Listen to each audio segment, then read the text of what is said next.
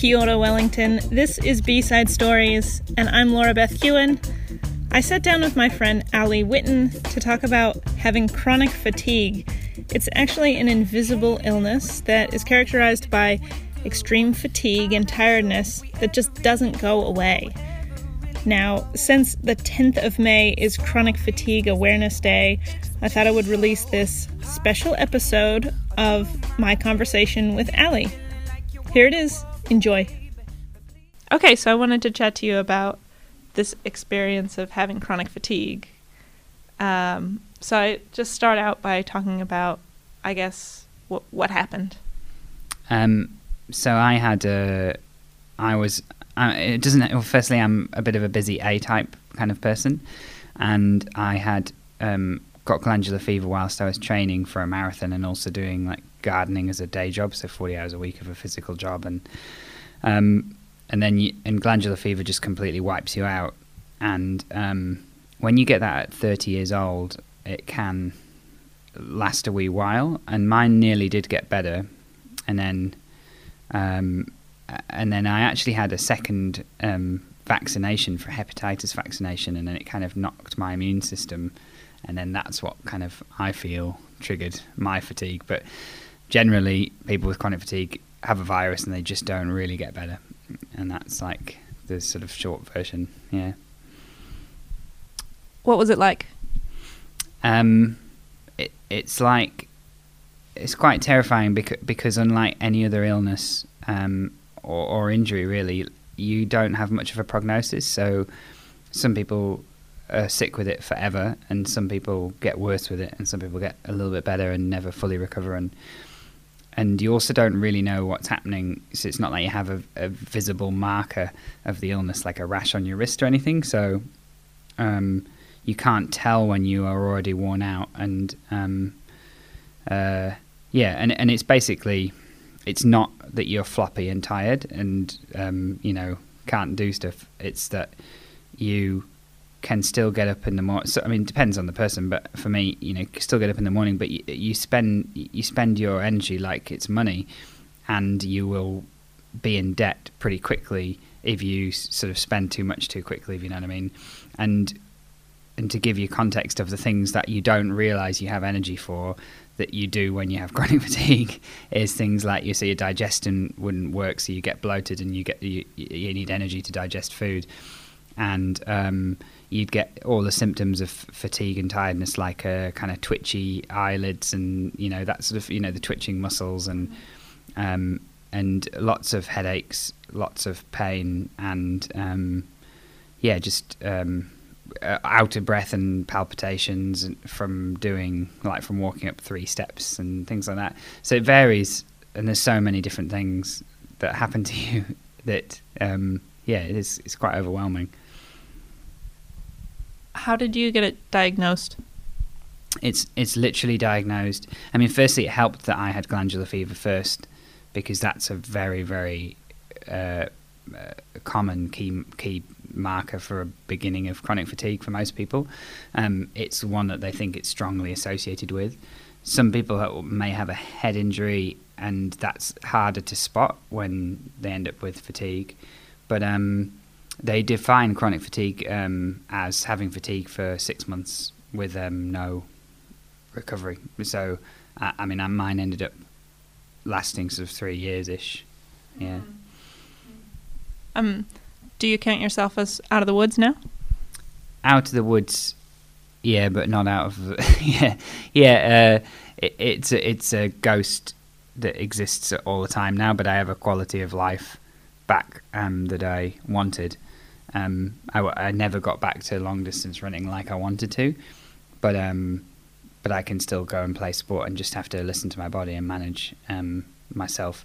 And for me, the main thing is is I get hit harder by illnesses when they go around. So, um, you, I think statistically, you come in contact with about four or five viruses a year, and for me, they just they wipe me out, and and I get wiped out without knowing I've got sick to begin with, and so that's always a bit. It was early on that was a bit distressing because then you think it's come back, but actually, yeah, it just knocks me back for sort of some weeks or months or whatever. But yeah. Um, I would like to hear um, about what how you sort of felt when you were in the midst of dealing with that fatigue that just never ended. It's um it's really hard to keep hope in it all, but I did. But it but it's um yeah, I mean it, it's strongly correlated with depression because because um, and and conf- yeah, so basically confused confused. I felt felt very confused because everybody has known somebody who's just faded away with chronic fatigue. I mean, it's quite common, and a lot of people will be like, "Oh, my friend of a friend's brother, he got better with um, this," and then you try that hard out, and that's exhausting in itself. And then, um, so trying all the different cu- supposed cures so you feel confused. And then sometimes you feel a wee bit better and you think it might have been something that you ate. So you're like oh maybe that should be maybe my diet needs to change and I need to do that kind of thing. And then and then also when you do feel like you're finally making progress you'll get knocked back hard again and um, for no apparent reason so so it's like uh, it's definitely two steps forward one step back and that's a very painful process especially when you know that uh, there isn't necessarily an end point to it. Like you don't know, um, yeah, that it would ever will ever go. And mm. yes, it's it's sort of distressing on a number of levels. It's also a very misunderstood illness because it's completely invisible. So, um, yeah, for me, I had to go home from work. Um, I actually ended up working half days and, and light duties as a gardener. So I was doing stuff that was sort of more admin based. And uh, on some days, I'd have to go home after being at work at eight and go home by ten o'clock in the morning. So after two hours, completely shattered. And some days it would be a sunny day, and and my colleagues, meaning well, would be like, "Oh, what a beautiful day to be going home." Uh, thinking, not knowing that I was going home to kind of draw the curtains and um, have to sleep and rest and yeah, be in pain and, and also sometimes just cry because it was horrible. Yeah. Um, Hmm. That's sad. Yeah. uh, what, uh, I, I guess, uh, how did you balance or what, what was your mental state? How did your mental state swing between um, that, uh, that fight to get better and the other aspect of just like accepting a new reality? what were what were the two sides that were, and were they in conflict? Yeah, yeah, that's a really good question, and yes, um, it was. It, it was always. I mean, I was always fighting to get better, more than accepting. Yeah, I sort of became aware during the process of trying to of recovery that there was that I that I needed to manage my expectations a little bit, but um, something comes to mind about that that that really sort of hit things home was when um, so I'd be trying to get better all the time. I was trying everything and trying different things and believing that um, they would work. And uh, but yes, sort of context happened halfway through it when one time I was walking around the bays near where I lived and thinking, feeling quite sad and thinking that I used to be able to run around these bays, and I used to run for long distances around these bays, and feeling sad about that. And then the following week, I couldn't even walk around the bays, and that gave me context of like, actually, I am making progress. I can walk sometimes, and and it was yeah, the biggest thing to accept was the two steps forward, one step back, and you know that when you're being hit hard, that it's not forever, and that they did get shorter, I guess, each time in a way, or roughly, yeah. Uh, what what were some of the things you tried that uh, I guess you can talk about the ones that did work and the ones that didn't work. And like you said you said that it was kind of exhausting trying things to get better but like did you find anything did help or what, how how did that work? Yeah i mean to people who are suffering i, I want to be quite clear that um, that i don't sort of I'm not saying these are uh, yeah magic pills, and there isn't one, unfortunately, and from my experience. But um, the thing that really worked for me was was um, combining a holistic approach of like, okay, listening to my body, um, doing light exercise when I felt okay, um, getting good sleep, trying to manage stress, manage external stresses in your life. So if you're in a toxic relationship, that kind of thing, and then um, and being kind of mindful.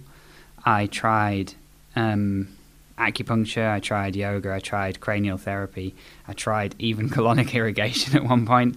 I tried um, a uh, kind of paleo diet. Um, that did help quite a lot, um, I think. Um, it, it uh, yeah, because it kind of um, gets you you end up getting your energy from another source. But I had to stick it out for four weeks, not eating kind of carbs based stuff, and no no coffee and no refined sugars, and um, that is exhausting when you're already exhausted. So that's that was really really hard, but it did. But there was some sort of semblance of, of feeling a lot better at the end of it. And it's a it's a good thing to do probably for everyone now and again, just to, um, yeah, to get to get a bit healthier. But um, and then I also did try something called the lightning process, which um, if you are a sufferer of chronic fatigue, you'll have heard about, and it's the thing that you hold off doing for a long time because it's very expensive and and they refuse to have it scientifically tested. And um, I'm probably not sure what I'm allowed to say about it really, but uh, it's quite it's quite cognitive behavioural therapy ish, and it's a lot about thinking. It's a lot about the connection between the thing the symptoms that you're feeling and your neurological pathways kind of thing. Um, and there is it, it helped a wee bit to, for me. It it helped by giving me the confidence to get out and try and exercise and not not just not do things because I was scared of the repercussion. But yeah. Uh, did did you find? I mean, this lightning process is so mysterious, yeah, so intriguing. Yeah, that's that's kind of what's confusing about it, and especially when you're confused by all the other things. They they would they could. It's kind of a. Um, I mean, it's just like it's like cognitive behavioral therapy, uh, kind of, uh, but somebody's called it a different name and um, copyrighted it, kind of thing. So it's it is a, yeah, it is um, it's hard to find information about it, but there's a lot of testimonies that it's helped a lot of people, and I can see that it does. Mm-hmm. And my attitude eventually, I held off because it's so expensive for me, when especially when you're on reduced hours and hardly working. Um, my attitude eventually was like, look, if this helps even a, a tiny bit, then it's worth doing, and that that became my um, philosophy uh, with going into it with an open mind, mm-hmm. and it and it was helpful. Yeah. So, so it's a speaking therapy.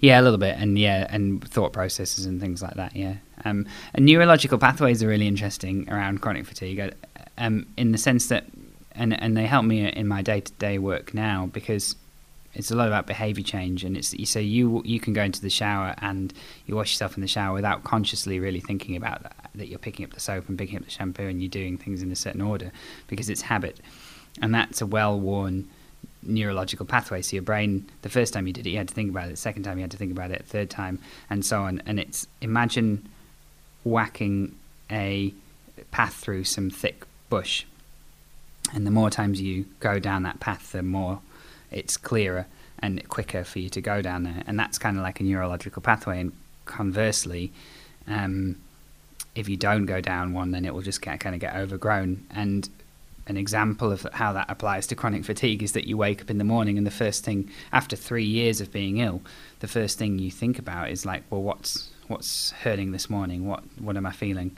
And you're really conscious of like trying trying to figure out gauge how you how you're feeling in a negative way. And so you're basically kind of your brain is jumping to the fact that you're feeling all this pain straight away when actually yeah, so it's kind of about stopping those processes and it's um it's an interesting idea. Mm. Did did other talking, not formal therapies, but did talking about it help? Yeah, definitely. And actually, um, that's one thing I didn't say that massively helped was um, a really good. Um, even the people at work um, could often sort of see in my eyes when I needed to go home and would send because I hel- I hated letting people down, and um, yeah, my friends who all really made an effort to ask questions and understand, and it's made me realise now when I, when I meet people with an illness or an injury or something invisible that they're coping with, or something that visible that they're coping with. I ask questions about it because it's the best. Because it's there's nothing, yeah, it's nothing. There's no shame in not knowing about something, and um, that it's people trying to understand and get empathy. And I guess the people, the hardest thing was when people don't ask questions and they just assume that it's it's like in your brain or it's yeah something like that so yeah so the the friendship group and the net you know social yeah my social circles were really great um did you have a moment or like maybe it wasn't a single moment but a time when you started to realize that it was going to be okay or you're really going to recover? Uh yeah a, a little bit yeah definitely um yeah, there was midway through a year where I started playing football again, and I think the first time I went along to watch my eleven aside team play, and I played like the last five minutes, and then the following week I kind of played the last 10, 15 minutes, and then the following week after that I played sort of 20 and so on and then I think at some point I scored a goal um, and played about 60 minutes or something and I suddenly felt that the real progress was being made um, and that was really nice. Yeah. Ali, the goal was like a metaphor. Yeah. The, it was yeah. So it was a chip. Um, if you're asking, yeah, it was a chip from uh, just outside the area. Thanks for your interest. Um, no, yeah, yeah, it probably was a metaphor. Yeah, and it did. It, it was. I always every time I used to score for my team as well. I used to never really believe that I'd scored a goal until I saw the reaction of my teammates because because I'm not that good. So um, yeah, I guess that's also yeah. You don't really believe you're better until you see how everyone else is around you.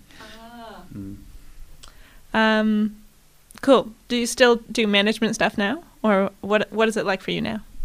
Yeah, it is managing. I mean, even on the weekend, I played football for my team that I'm now playing every week. But um, I shouldn't. I shouldn't have. On Saturday, I woke up on Saturday morning with not feeling well and trembles, sort of shakes and stuff, and, and I shouldn't have played, and I did, and um, uh, and then that meant that, that that's like heaps of headaches in the evening and stuff. So I still have to manage it, and usually it's just kind of like me sort of kicking myself, going oh, but like that was Saturday, today's Monday, and I'm feeling like um, yeah a lot better. So it's just then just rest, rest, rest, yeah. and um, yeah, not go crazy. Um, I guess um, thinking about like overcoming hardship, like in a in a really broad sense. Do you think it's given you like a, a better idea of more a better idea of what like you're capable of, or any any inspirational takeaways? Um, putting me on the spot there. Uh, that's right. um, I just think, uh, yeah, I mean, the empathy thing is um, is so important in life, and um, people don't. I, didn't. Re- I just. I didn't realize how important it was um, until until it's me, and yeah, I def- definitely think um, everybody at some point goes through something, and um, that's difficult and challenging, and that's exactly what life is. Like, uh, it, it's that's what makes life beautiful and um, talking to people about the things that you're going through is always really, really important because that actually makes people closer to you. So asking people for help, people like to be helpful. Um, and I still see those barriers in people around me sometimes who are struggling, who don't ask for help because they they don't want to seem weak or they don't want to let people down. And um, I, there's no shame in it ever. And um, and often you mention something that you've been through, and they'll yeah you find out more about um, that would make you stronger. So yeah, it's definitely taught me a lot about empathy and a lot about yeah the nature of life really. Great. Um, f- for potentially B sides, do you want to say something about uh like Chronic Fatigue Awareness Day? Is there like a good resource or a website to direct people to? Um, there is there's there's lots of groups, and I think go through Google, and there's probably stuff in your hometowns in New Zealand, and there's the ME and chronic fatigue um, resource in the UK as well. I'm not sure where the best thing to best place to diagnose, uh, best place to um, send you to. But yeah, uh, May the 12th is um, Chronic Fatigue Awareness Day, and there'll be stuff in the papers every year, um, usually with a story of somebody. Um, and there's a really good documentary called Unrest showing in Wellington on May the 10th somewhere, so you can look that up. And um, yeah, and that's a. Uh, it's on Netflix as well, and um, brought me to tears. It brought me back to what I went through, but it's um, a good documentation of, of the illness, really. Ali, thank you for taking the time to talk to me again. Thank you. Thanks for having me again.